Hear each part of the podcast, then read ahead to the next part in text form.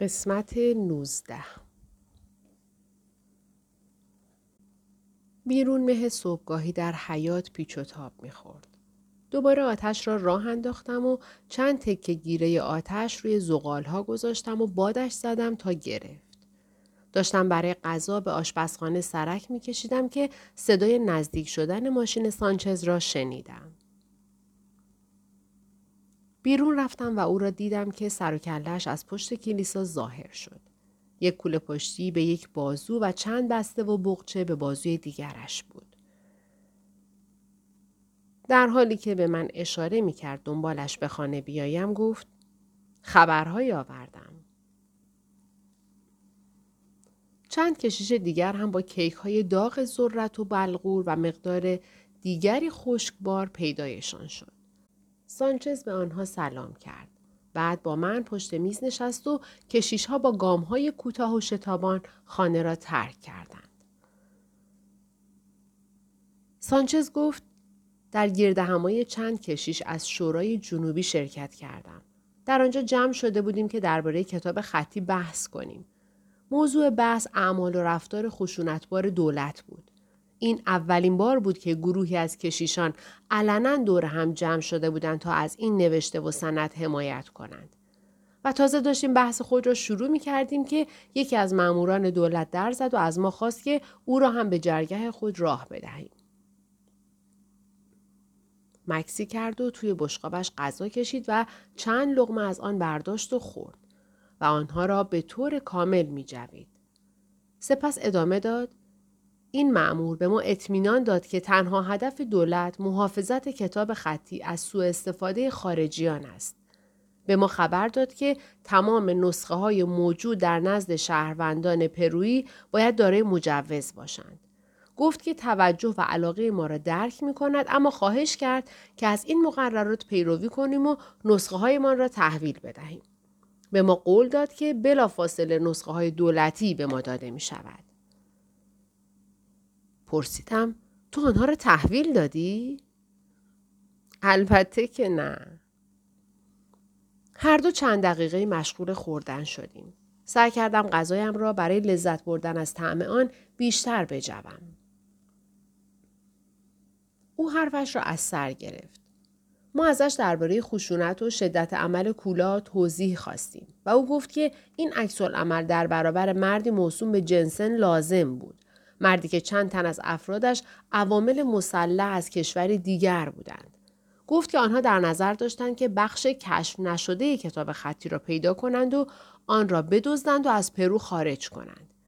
برای همین دولت هیچ چاره جز دستگیریشان نداشت. هیچ اشاره به تو و یا دوستانت نکرد. شما حرف آن مأمور دولتی را باور کردید؟ نه که باور نکردیم.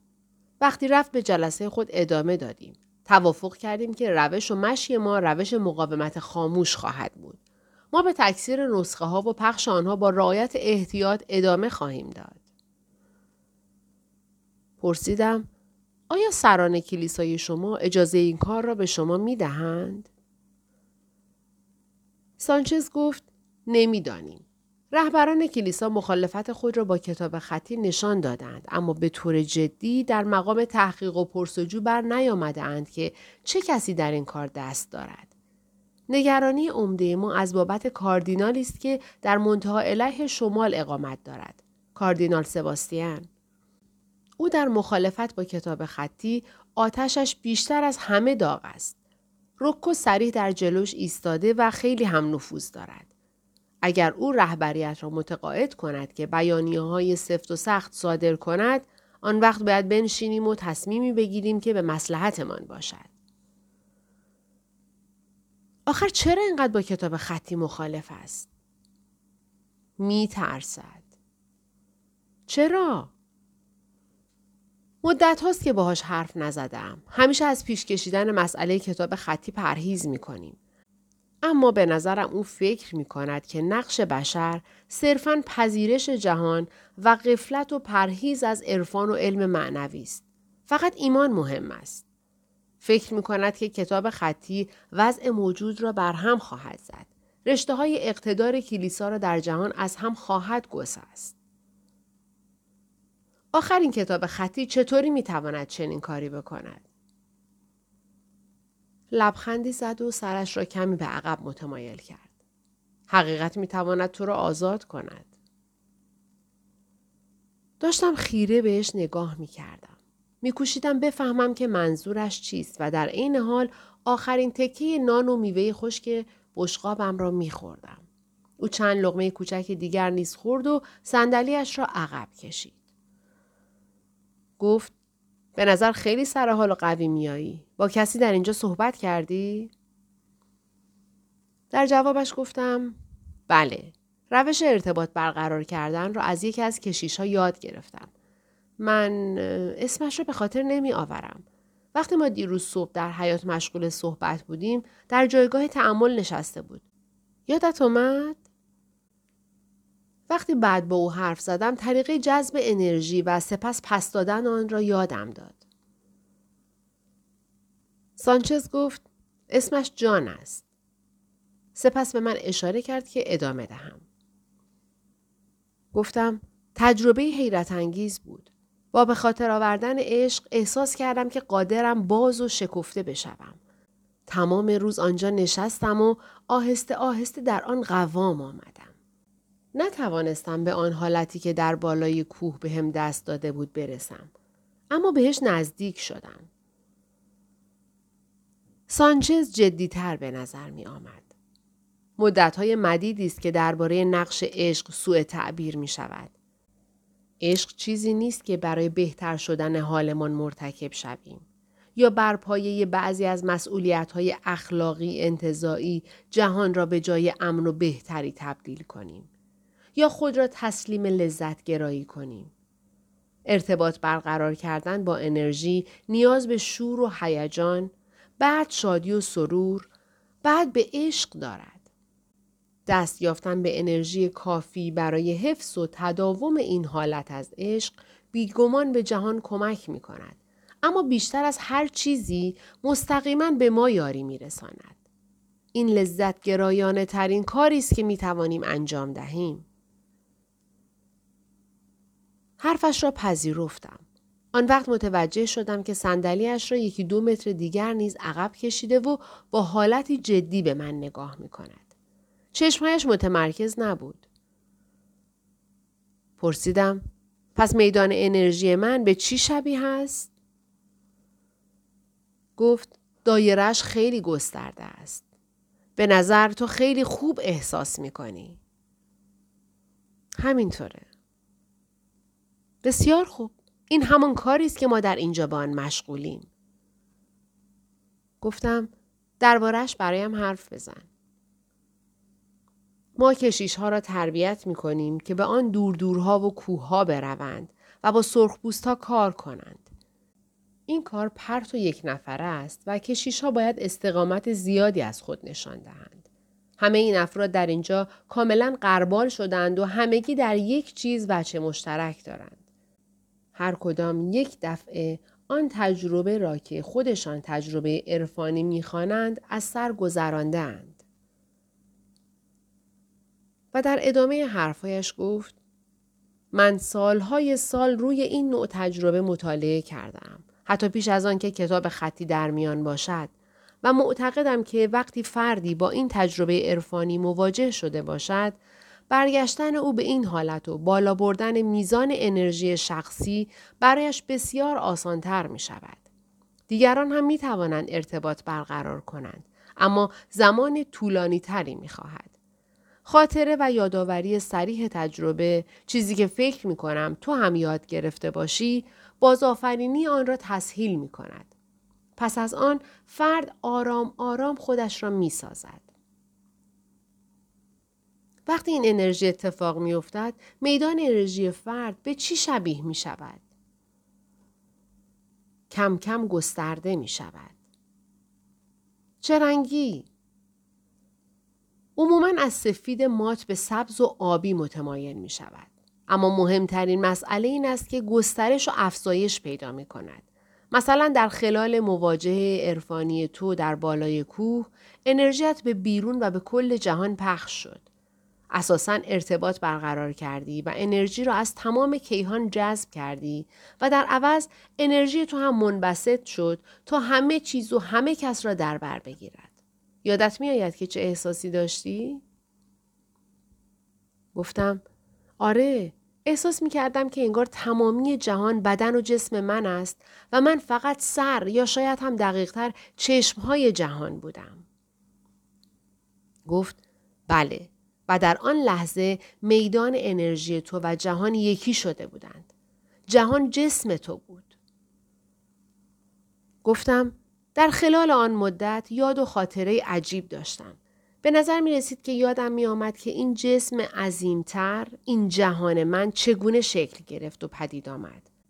من آنجا حضور داشتم. دیدم که اولین ستاره ها از هیدروژن ساده تشکیل شدند. و آنگاه دیدم که ماده پیچیده تر از نسل های متوالی این خورشیدها پدید آمدند. فقط خود ماده را نمی دیدم. ماده را ارتعاش های ساده انرژی می دیدم که منظما حتی به مراحل عالیتر و پیچیده تر تکامل پیدا می کنند. در این هنگام بود که زندگی آغاز شد و تا مرحله تکامل یافت که بشر پا به عرصه وجود گذاشت. ناگهان مکس کردم و او متوجه تغییر حالتم شد. گفت چی شد؟ من توضیح دادم همینجا بود که یادآوری تکامل در مورد انسان ها متوقف شد.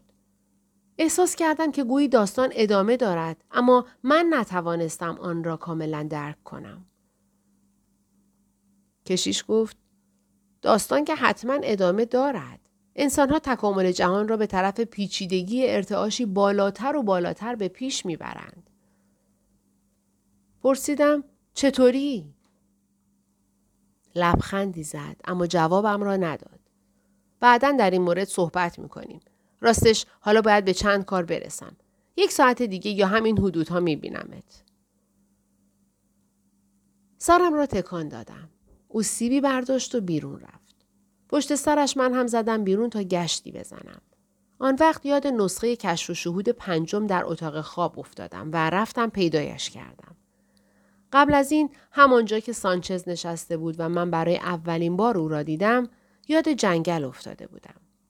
حتی با وجود خستگی و دلهورهی که داشتم متوجه شده بودم که این جنگل جای فوقالعاده زیبایی است لذا راه جاده را به طرف غرب در پیش گرفتم تا دقیقا از همانجا سر درآورم.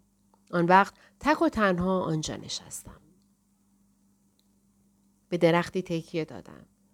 ذهنم را از هرچه رنگ تعلق بود آزاد کردم و چند دقیقه به تماشای دوروبر پرداختم.